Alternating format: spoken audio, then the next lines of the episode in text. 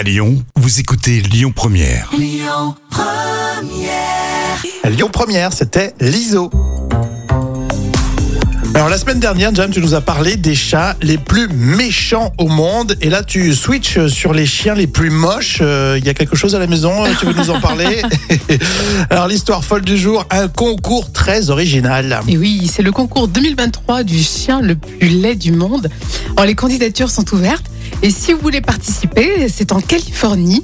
Il suffit d'avoir un chien, euh, mais comment dire, un peu euh, disgracieux. On connaissait les légumes moches, euh, maintenant c'est les chiens moches, euh, il ne faut pas les abandonner par contre. En plus, c'est ça. Et le but est de sensibiliser les gens à la beauté canine euh, sous toutes ses formes, mmh. et donc de célébrer les imperfections qui rendent tous les chiens euh, spéciaux et uniques. Et en deux mille vingt-deux, le gagnant du concours euh, du chien le plus laid du monde était euh, Mister Happy. Euh, Face, Happy Face, pardon. Il était âgé de dix-sept ans.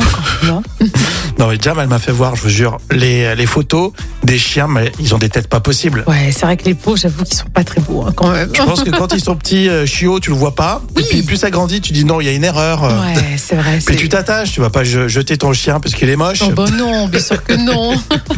Mais c'est une bonne idée ce concours, comme ça, moi, ça, ça motive à garder son chien moche, quoi. Si vous avez Alors, un chien moi, moche. Moi, ce, ce que je fais, on va recevoir du courrier, on va se faire lyncher. Euh, mais j'aime bien dire aux chiens qu'ils sont moches. Ah oui, mais c'est vrai, tu as raison, il y en a certains, euh, notamment les bulldogs, des fois ils sont oh, horribles. Il va se passer plein de choses ce matin. Alors déjà, Arnaud Ducret dans le vrai ou faux, car attendu ce soir à la Bourse du Travail pour un spectacle à Lyon. Et puis euh, on parlera aussi du plus grand fiasco commercial, c'est une marque d'aspirateur. Tout ça, c'est pour la suite sur Lyon Première. Et là, Véronique Sanson avec Vianney.